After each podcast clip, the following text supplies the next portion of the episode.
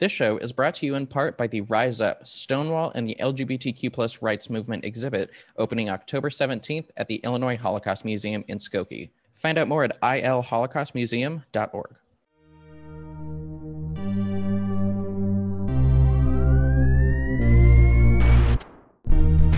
Hey, what's up? Welcome to Chicago Queer and Now. My name is Taryn. Hey, I'm Adam Rhodes. How's it going, Taryn? I'm doing well. How are you? I'm good. I'm getting ready to visit New York City in a couple weeks, so just like emotionally preparing for that. I haven't seen any of these friends since before the pandemic, so I'm like desperate to see all of my people. It's, Ooh, that's um, gonna be um, awesome. Yeah, I'm super super excited. Going to all my favorite bagel places, heading up all of the gay bars that I miss. It's gonna be a party. That sounds great. Yeah, what my girlfriend doing? and I, my girlfriend and I just recently got back from a trip out east. Also, my family's from upstate New York, not New York City, but still a good time. Uh, we got to see a lot of family and friends that we hadn't since before the pandemic. Just trying to do things as safely as possible. Um, but it was super worth it and very fun and like much needed family time. It was super cute. I also love that. Like, I feel like you more than any other queer person I know like you and Monica, like your families like love each other. Like you all just like always hang out with each other. And I think that's like super cool. I love that. It's, it's so great. I feel so lucky. Yeah. Especially because like Monica's family lives just outside Chicago. So we see them pretty frequently. And like from the get-go they were just like you're invited to everything like you're part of this you're in all the pictures so oh, i love it, that yeah it's been awesome that's so fucking sweet goddamn yeah um Damn, that's really sweet. Mm-hmm. But you know, we're here. We're we're back to the grind. We're working. Mm-hmm. So doing the thing. Mm-hmm. So today we're gonna talk about our little trip to the archives a few weeks ago. Yeah, it was a party. it was a party. Um, we don't work from the reader office anymore, but we are allowed to go and visit the massive blue books that hold the archives from way back to 1971 in the reader. Um, so tell me what that was like for you, Adam, like going in for the first time and just like seeing all that old reader content. It was kind of overwhelming at first, admittedly, because um, you and I went with a specific task to like go find things for some projects we're working on. So um, I was just like kind of looking at archival queer coverage and to like have 50 years of um, just like old papers to go through to just be like find like LGBT focused coverage um, was definitely daunting, but there are definitely some goodies in there. Yeah, no, oh my God, you have to go in with a mission because if you're just mm-hmm. like, oh, I'm just gonna kind of browse, the paper used to be so much bigger than it is now. Oh my like, God, for huge. real. So you can't just go like you end up just like reading everything, which is impossible. Mm-hmm. So yeah, it's much better if you have like a time frame or a specific like thing you're searching for. Um, yeah, and sure. I know we're we we're both there looking for stuff for our stories to celebrate the 50th anniversary of the reader which is october yeah. 2021 um, so tell me about your story and like what you were looking for in the archives yeah, so uh, my story really is just broadly looking at how the reader covered queer issues uh, back in the day. I think a kind of stunning um, statement that Taryn and I uh, made to each other was that the reader started two years after the Stonewall riots. So truly, like right fucking after this modern spark of the queer liberation movement. Mm-hmm. Um, so I really wanted to kind of look and also kind of interrogate how the reader covered queer issues in the past. Um, mm-hmm. I was mm-hmm. surprised about um, really the breadth or the depth of the coverage of the queer community at certain points. Um, I think there were definitely examples of just like problematic coverage, but I think it reflected more just like the attitudes and like the language that was like used in mm-hmm. the day, as opposed to like, I mean, people would never write that way now. People right. would never say like cross dresser, transvestite, or right, like right. homophile or stuff. Those were the words that we knew. I mean, they were obviously terrible then, and I'm sure the queer community, or we know the queer community, is pushed back against um, hurtful terminology mm-hmm. even then. Um, but it's so interesting to see how just like language and description and writing about this community has evolved over the years. Yeah, it, it really is a, a time capsule of the era and also just a time capsule mm-hmm. of like the kind of culture of the reader back then because obviously Yeah. now we have this like amazing queer leadership and like we're not a queer paper but we kind of basically are so We're like essentially a queer paper Taryn. yeah so um it, it's interesting to kind of hear about and like learn about how far we've Mhm, come in our like sure. leadership and staff and and the coverage that we do especially with like just great reporting like yours Oh, thanks. Um, Yeah. I think it, yeah, it's particularly uh stark. You know, like Taryn is the first Black person to have her job at the Reader, um, and I think that definitely guides a lot of the coverage we do now. But I also think like the very white, very male leadership of the early Reader was very reflective in the coverage. Yeah. Um, I I think most, if not all, stories focused on cisgender gay men with like few exceptions. There were Mhm. articles about like, oh, who's going to be Chicago's first openly gay politician? And it was all like white men. right um, yeah But then there was also like, I guess what attempted to be nuanced coverage of the trans community. And there was a profile of a, I guess, what we would now describe as a gender fluid or at least like trans in some way teenager. But like, you know, the language is a little fumbly. They like mix between pronouns or like he, she, or like they're like so and so is really a man. When it's Mhm. like when you, you know, like that person now today would be described obviously fundamentally as a woman. yeah Um, but I think, you know, while the coverage and the writing can be a little dated and problematic in some ways, um, in many ways, admittedly, right. Um, I think, you know, you also have to think how novel it was in 70, 1973 for somebody to devote, to devote like 5,000 words to a trans teenager yeah, or true yeah. you know 10,000 words to a profile on married people who um, dress as the opposite gender. So Mhm.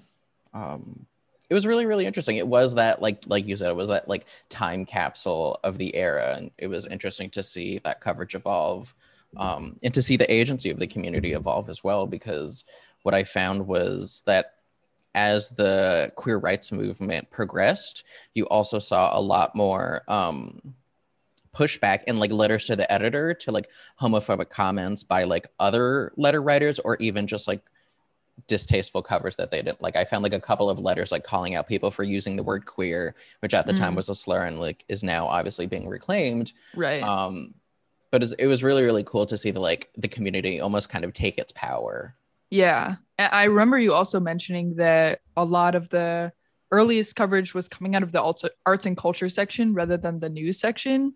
yeah Um so that I think that's interesting as well that that was in many ways just like a bridge to kind of get queer people in the news was like the the artists and the creators.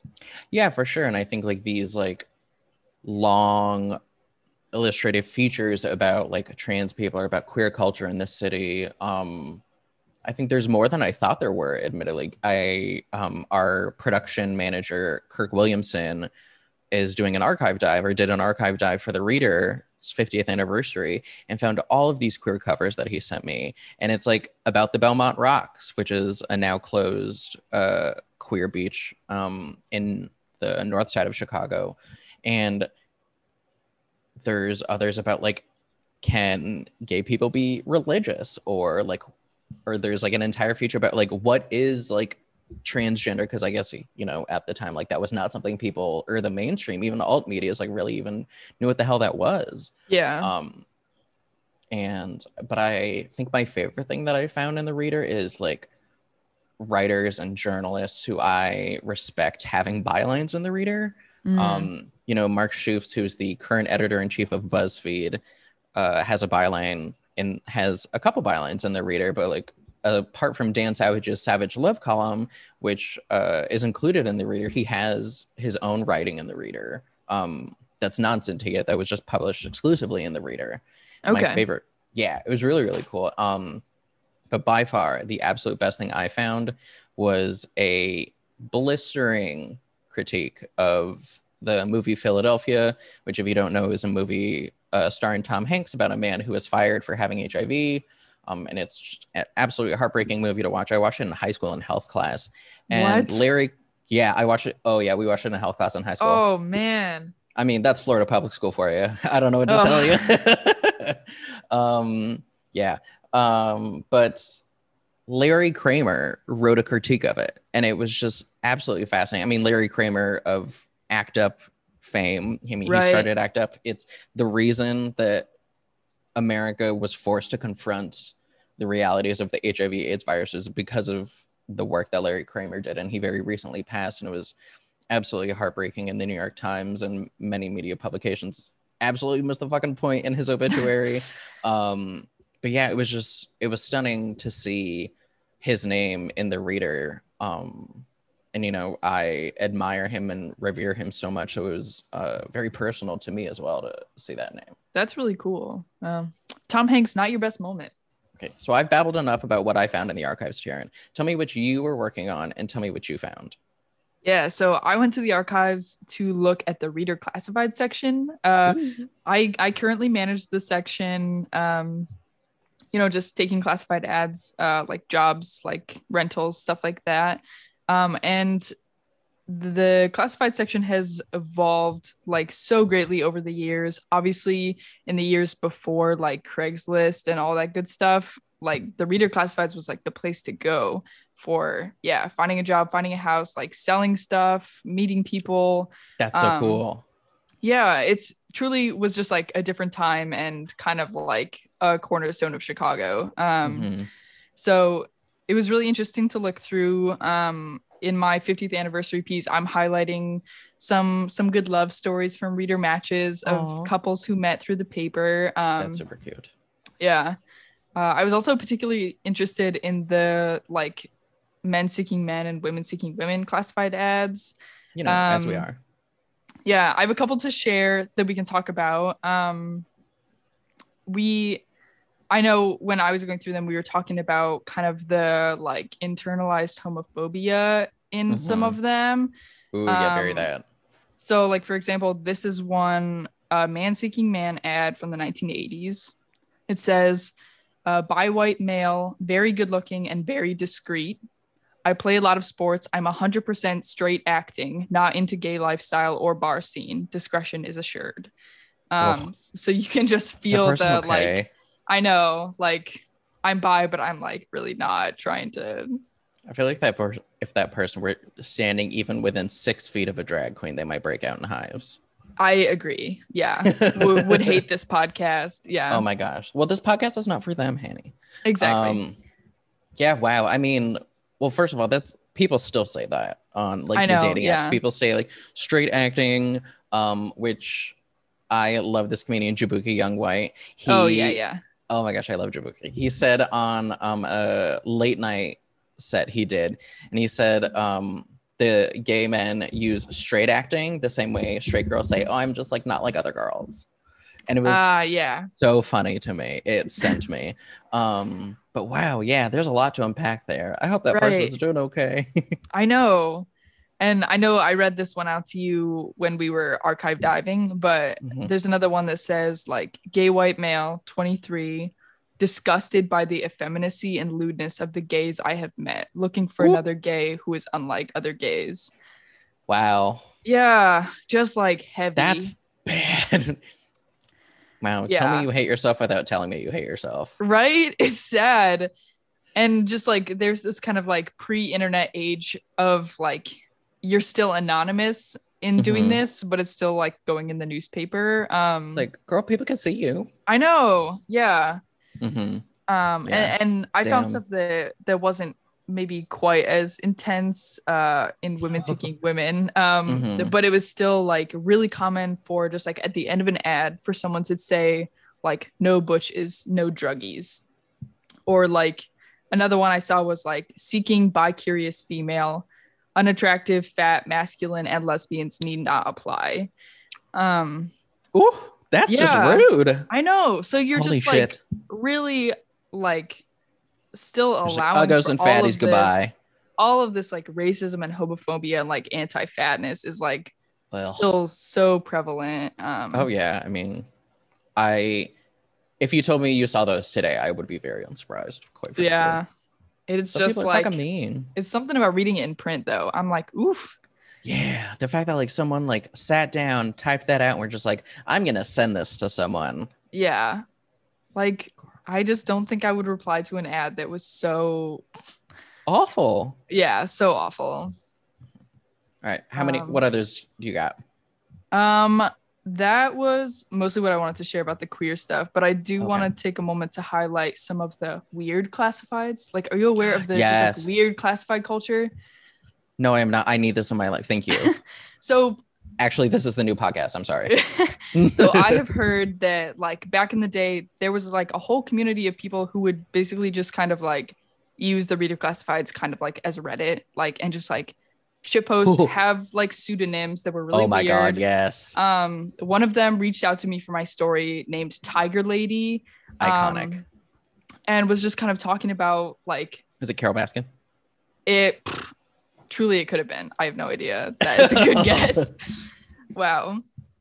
Throwback to the beginning of the pandemic. oh my god, right? So- oh, I talked to somebody the other day and they were just like, Do you remember that we started the pandemic with Tiger King? And it fully gave me a panic attack. I truly have removed it from my mind. So Mhm. Oh yeah, I couldn't tell you what the hell happened in that show. right. Like I think it was just like I saw it and it was just like, Nope, this is not for you. Sorry. Friend. yeah. Back to Um, Tiger Lady. I'm sorry. back to Tiger Lady, back to weird classifieds. People would just use this as like a forum to like send like cryptic messages or just like, you know, whatever they wanted to each other.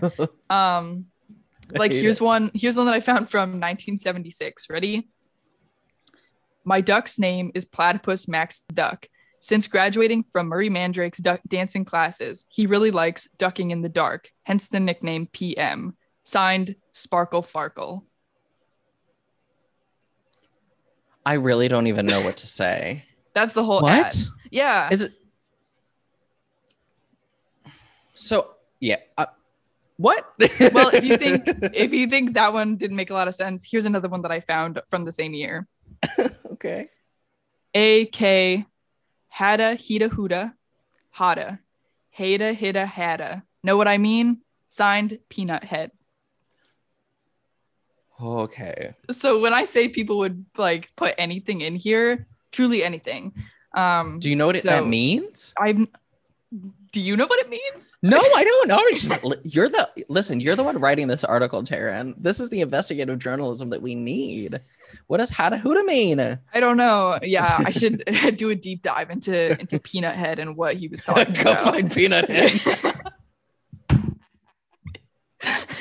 A deep dive into Peanut Head. Oh my god, Uh. iconic. um, well, I think you are absolutely omitting the most important part of the classified ads, Taryn, which is the absolutely wild, just like sexual ads that were in there. That's true. Oh my gosh. I for I had no idea that was in there. And when I went to like go in like the 90s or something for the reader, and I was like, I went through the oh, I was helping you with find something in the archives, Yeah, yeah. um, in the classifieds, and I was going in, and all of a sudden just saw someone like it literally was just like slutty bottom looking for like horny top, and it was like what? oh yeah. But it was like that was his own section. It wasn't Yeah, because it was like it was reader matches and then what was it called? Like XXX matches or something? Like I, I think something like that, or it was just like, yeah, it was like very, it was like sectioned off. So it was just like, you Yeah. could either look separately for like a partner, a romantic partner, but then you could like mhm.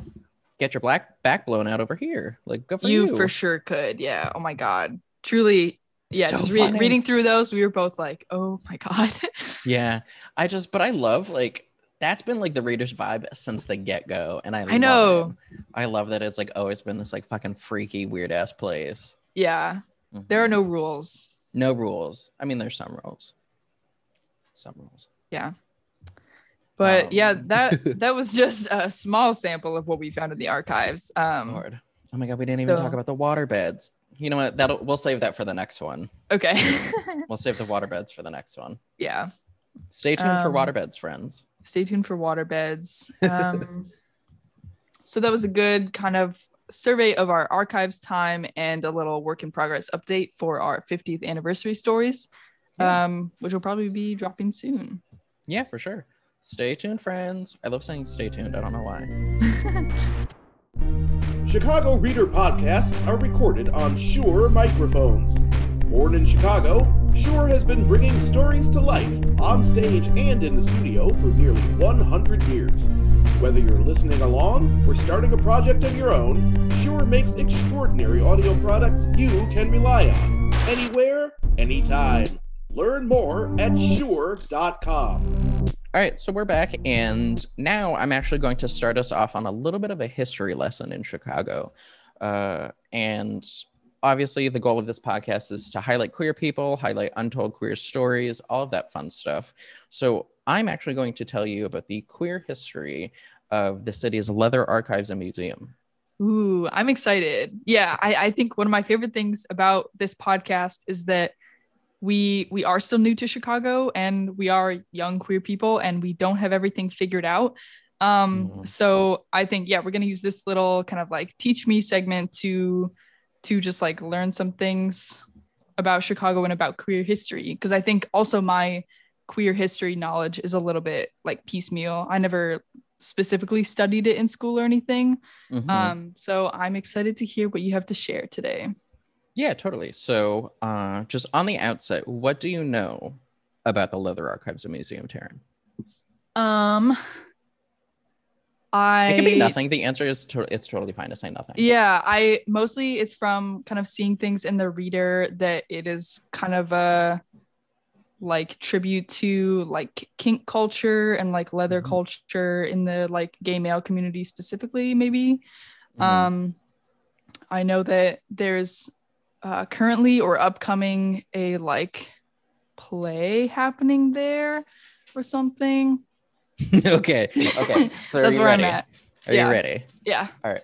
So the Leather Archives and Museum, like you said, it's a museum dedicated to chronicling and collecting the history of the kink communities in the United States, and that includes straight people. It's not just queer people. But let's be honest, the majority, or I guess the most common uh, image of like kink and fetish are queer people mostly like two men you think of like a big old leather daddy or something mm-hmm. um and so but the museum actually has like a lot of fabulous exhibits on trans people in the kink community or like the role of women in the kink community um but going back all the way to the museum's founding, the museum was founded by Chuck Renslow, who, if you know anything about like Chicago queer politics or queer history, you know that Chuck Renslow also founded the Man's Country Bathhouse in the city. It was far from just a bathhouse, it was like a complex of like private rooms, of dance floors, of like music venues, of like several bars uh, in Andersonville.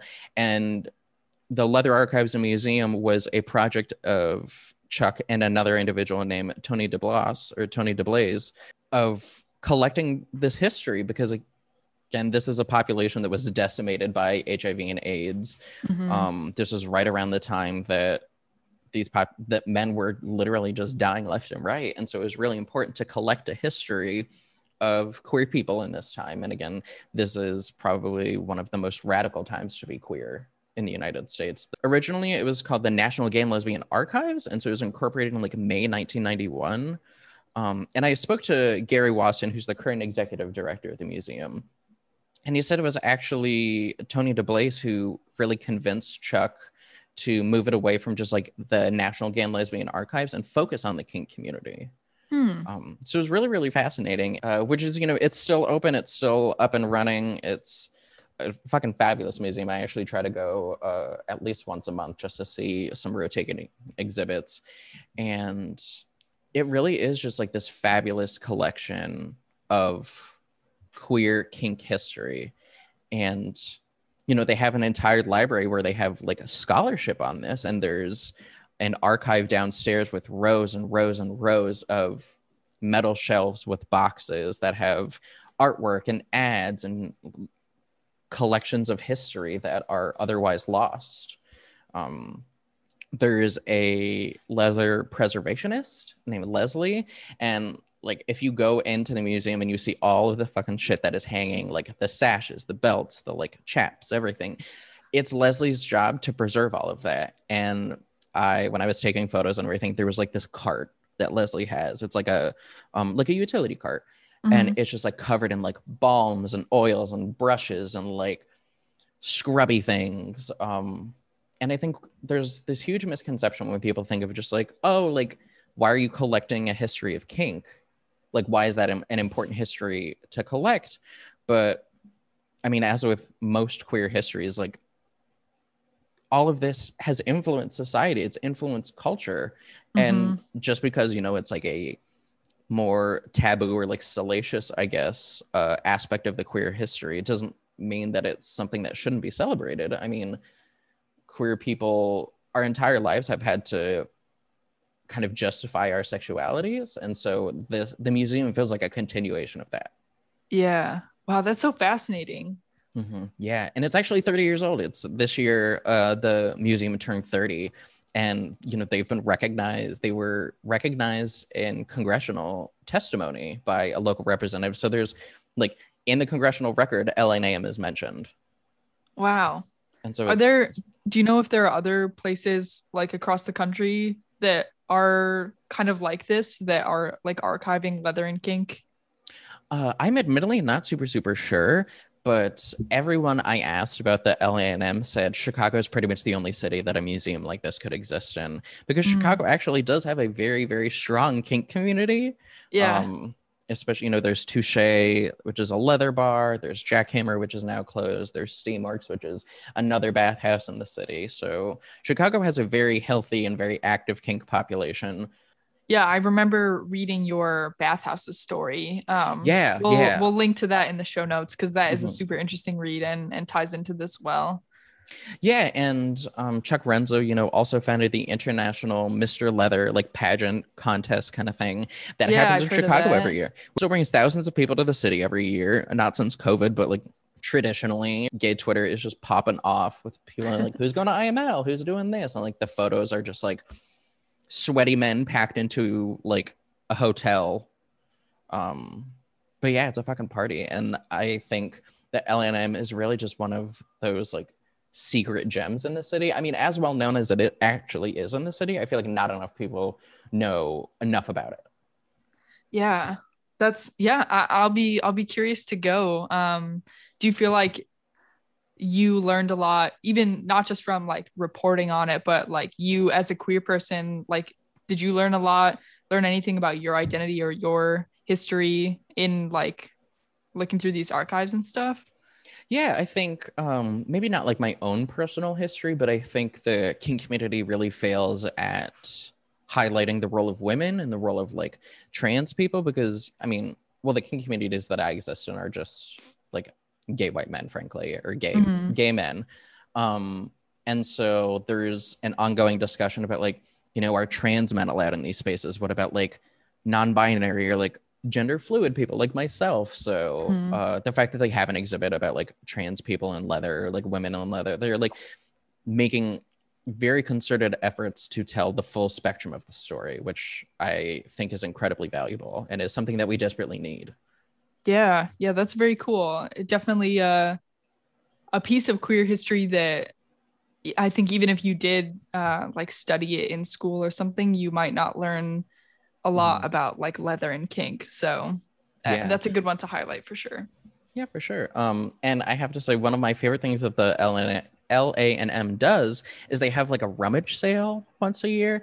And so you can like I went to the rummage sale last year. I did not make it this year, but you can buy anything from like vintage bar posters and vintage like homoerotic art to like leather vests and like chaps. And then there was like a very small collection of like dishware, which I found ungodly hilarious That is really Um, funny. but then there was like a wall of like VHS porn. So it's just like runs the full gamut of people's interests, I guess. Yeah. Um, I bet yeah, you'll find some some good tattoo inspo there. Ooh, very very true. Um, if anywhere, if I need to go anywhere to find some Tom of Finland imagery, it is absolutely LNM. Yeah. Yeah, and I just really want to highlight um the executive director Gary Wasdin is working his fucking ass off to keep this museum alive, particularly during COVID. Um, he is preserving a history that few people are preserving, and I think the museum is lucky to have him, and the city is lucky to have him. Frankly, Yeah, that's very cool. yeah. Um, so Taryn, we obviously need to be making a trip to this museum when I get back to from New York. It sounds like we should go. Uh, Mhm. I'm looking now, and LANM is open Thursday through Sunday. Um, so Mhm. definitely go and support them. Mhm. Uh, also, I'm a when I- member. You're a member. That's awesome. Um, when I said there's a play happening there, I wasn't wrong because I just read uh, KT Hawbaker's piece in The Reader about the Golden Girls being produced by Hell in a Handbag at Leather Archives and Museum. Yeah, I actually talked with Gary about that very briefly. I didn't know it was the Golden Girls. That's hilarious. So Mhm. th- just another reason to go. yeah, that's, that's Honestly, really I think the pinnacle of my queer experience will be watching a Golden Girls play in a kink museum. that sounds like just pure Adam Rhodes. It really does, actually, though. it will be the second Golden Girls play I see because I saw a Golden Girls puppet parody in New York. Oh my god, It was ungodly funny. Um, that is the great. the little the adorable gay man who played uh, Sophia, the like old lady. Well, they're all Uh-huh. old ladies. The oldest lady. Um, you know the old lady. okay. Um, um, he had her voice sound perfectly, and you know, like she's old, so she like shuffles, uh-huh. and so he's like holding her as a pup, and so he has to like shuffle too, and it was so funny. He's like, That's great. it was just so so so funny. Um, but yeah, I really can't say enough great things about Leather Archives and Museum. It's Mhm. also like really really supported by just a really dedicated group of volunteers. I have a friend jerry who volunteers there who he like changes out the flowers during the seasons. He like sweeps the front porch and everything. So it's it's an institution that has a lot of loyalty and a lot of respect and a lot of dedication in the community. And you just love to see that frankly That's really cool. So yeah, yeah, volunteer, make a donation, become a member, visit the museum, uh, Yeah. see the play that's happening there. That's all really good ways to to support a Chicago institution, and I I look forward to checking it out. Yeah. So there was your little dose of some undercovered queer history, undertold queer history, Taryn. What did you think? I appreciate the lesson. Yeah, I I'm excited to learn more, and we'll have to go together. Yes, yes, yes, yes. That would be so much fun. Yeah. Um, okay, so you know how we wrap up every episode, Taryn. hmm What is your queer pick this week? My queer pick, pivoting hard from the Leather Museum and Archives, uh, is this small wallet sized photo of me in a dance recital outfit. I'm showing you, Adam. Oh my god. This is literally the best moment of my life. so, when uh, Monica and I visited my hometown this summer, uh, we were just kind of like, you know, going through stuff in my childhood bedroom. And this picture came up, and I gave it to Monica so that she could keep it in her wallet. Um, it's me. I think I was probably three or four in this picture. It is so And cute. I can't I'm in a little it. green tutu dancing to the song Hippity Hoppity Frog for my dance recital. Do you no lie. remember the lyrics to Hippity Hoppity Frog? Mm, I think that might be the only lyric. Oh my god, what that would be the actual I'm Googling this. yeah, you might be able to find it. But yeah, that's my queer pick is this awesome photo of me as a young dancer. Oh my gosh. I found the lyrics to Hippity Hoppity Frog. Um, my queer pick is Hippity Hoppity Frog. no. Um, my queer pick this week. Are you ready for this, Taryn? Are you Mhm. ready for the queer pick? Yeah. Is a bag I have d- been desperate for, like a purse. I've been desperate for for like a good six months. Oh my god, I, I- think I know because I think I saw it on Twitter, but I'm I found- excited. I found it on a resale website. It is from a black queer owned brand in New York City, and they sell out in like 10 seconds online. hmm And I bought a bubblegum pink Telfar bag. Are you ready for this? Oh my god, she's amazing. She's amazing. How'd you get it? How did you? I got it on a swoop re- website. I um, got it on Poshmark Okay, okay. because, um, well, number one, the color that I wanted was sold out, and they um, they off they had previously offered this program where you can like for a limited time you can like pre-order like any bag, any color, any size that they've made, and that's Mhm. how like they make sure that like everyone can get a bag that they like. Yeah. um, but it's a limited sign up and like it's not happening yet so i just went on to poshmark um hilariously enough uh chicago drag icon lucy stoole um has the same bag or the same color bag that i do um in the small and the large and we were um talking about like oh like talking about like the telfar bags or whatever and she just happened to say like oh yeah i have these arriving like next week, and I was like, oh, mine is arriving this week. So I felt very cool that No Lucy and I have the same bag. So Lucy and I also have the same tattoo artist. It was very fierce. Um, wow. So yeah, my and this is my queer pick of the week. Number one It is a bubblegum pink Telfar bag in medium. It's a supposed to be like a laptop, like kind of day bag. Um, I really, really love it. The leather's really, really soft. Um, and it's actually the first like purse ish like bag that I really, really like that I'm like comfortable kind of like going out with. I have this other green one that's like a little more embellished. Um, but isn't super super functional admittedly it's like kind of clunky and hard to open but it's really Mhm. really pretty so i just kind of have it as a decoration in my room but this one like i like went to the grocery store with it i've like gone out with it it's like it is the bag and i actually bought it specifically for my new york trip I like that your first purse is like a bubblegum pink one. That is yes i feel like i'm definitely in like a pink phase right now yeah. That's Mhm. good. My- it matches my uh pink doc martens and my pink hat True. and my pink jacket so like it is literally going to be a look once All pink all outfit. Mhm. Yeah. Yep. I can't wait to see it. all right so thanks so much for joining us everyone we'll see you next week See you next week. bye Chicago Queer and Now is a podcast from the Chicago Reader, the city's independent bi weekly alt newspaper that's been keeping things free and freaky since 1971. The show is hosted by Adam Rhodes and Taryn Allen, produced by Brianna Wellen, and edited by Adam Rhodes. It features original theme music by Richard Brazil, voice work by me, Kirk Williamson, and show logos by Taryn Allen reach out to us at cqn at chicagoreader.com. Follow us on Twitter at Chicago Queer Now and support this podcast and the rest of the Chicago Reader team by going to chicagoreader.com slash donate.